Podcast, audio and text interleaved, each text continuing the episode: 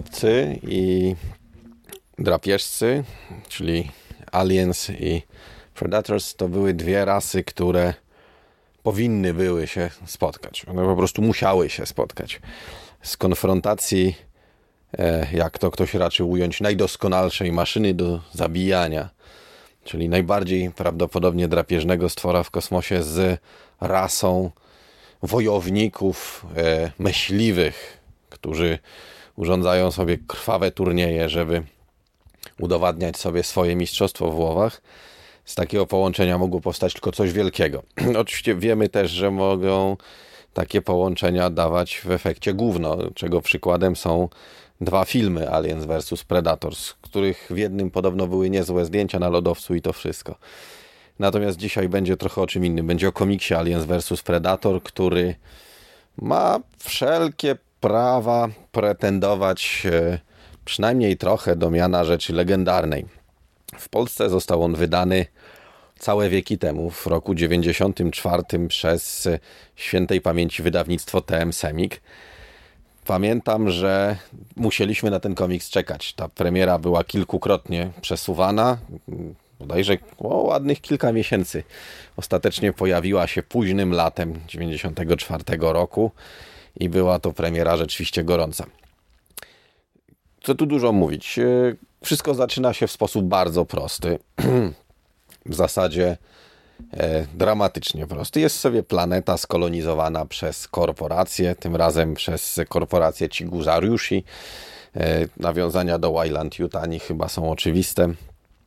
Otwiera się zresztą sceną, w której kosmiczny transportowiec ciągnie barkę właśnie na planetę. Tymczasem e, okazuje się, że jest to jedna z tych planet, na których predatorzy raz na jakiś czas urządzają sobie dziwne safari. Mianowicie hodują obcych, trzymają matkę, hodują trutnie, które potem e, no, wysyłają powiedzmy jaja na planetę, tam zarażają miejscową faunę, przylatują i e, polują. No, jest to polowanie najwyższej próby, bo wszyscy wiemy, że obcy są przeciwnikiem trudnym, więc nie każdy predator taką próbę przeżyje. Dla wielu z nich jest to inicjacja. Bardzo fajnie pokazane są tutaj rytuały, właśnie przygotowania do tego, mimo że sceny z predatorami odbywają się zupełnie bez słów. Tymczasem okazuje się, że na jednej z planet y, właśnie takich przeznaczonych do safari w tak zwanym Zwischenzeitcie wylądowali. Ludzie skolonizowali ją, hodują tam miejscowe bydło, po które leci zresztą znany z pierwszej strony transportowiec i wszystko byłoby dobrze, gdyby nie to, że akurat w tym momencie e, okazuje się, że ląduje statek z zarodnikami obcych, część bydła zostaje zarażona, okazuje się, że przylatują predatorzy, Generalnie rzecz biorąc, ludzi traktują jak dodatkową zwierzynę i zaczyna się rzeźnia. A w tym wszystkim jeszcze duży problem ma Maciko, y, nowa administratorka kolonii, która właśnie przyleciała jakiś czas temu zmienić poprzedniego administratora i próbuje dogadać się z kolonistami, którzy jej nie lubią. Więc kiedy wybucha piekło, wcale nie ma ułatwionego zadania. Bądźmy szczerzy, to nie jest y, może jakieś mistrzostwo świata, ale to jest bardzo dobrze przyzwoicie napisany scenariusz, w którym nie ma strasznych mielizm i w którym nie ma poważnych bzdur. Randy Stradley, e, nie sądzę, żebym znał jakieś inne jego dokonania, ale poradził sobie z przygotowaniem tej historii całkiem nieźle. No milion razy lepiej niż scenarzyści z e, hitów filmowych, w których bzdura goniła bzdurę. Tutaj to wszystko wydaje się trzymać kupy. Oczywiście jeżeli zawiesimy niewiarę dla sytuacji, w której ludzie wylądowali na obcej planecie, gdzie dwie obce rasy walczą na śmierć i życie.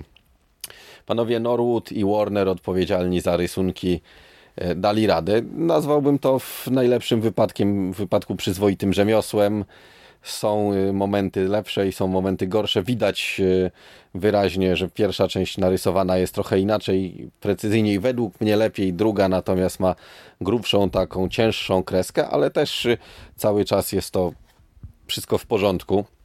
Można się przyczepić, że Machiko nie jest zbyt ładna w wykonaniu panów, ale ja osobiście Generalnie nie przepadam za zjadkami, może to dlatego. Kuleje troszkę mm, tłumaczenie, ale TM miało z tym zawsze problemy, więc y, można to wybaczyć w tamtych czasach. Zresztą wątpię, żeby ktoś z nas y, kilkunastoletnich wtedy chłopaków zwraca uwagę na takie bzdury jak drobne kiksy w tłumaczeniu, które tak naprawdę nic nie zniszczyły. Podsumowując, y, jest to jak dotąd z tego, co mieliśmy w Polsce szansę poznać, najlepsze prawdopodobnie spotkanie kwasokrwistych obcych z wojownikami myśliwymi. I warto go poszukać. Trudno jest mi powiedzieć, czy osiąga jakieś zawrotne ceny na Allegro, ale myślę, że na rynku wtórnym bez większego problemu będzie do dostania. Jest to rozrywka prosta, ale nie prostacka, nie obrażająca inteligencji czytelnika, ani nie raniąca go warstwą wizualną, więc jak najbardziej ją polecam. Can you take me home?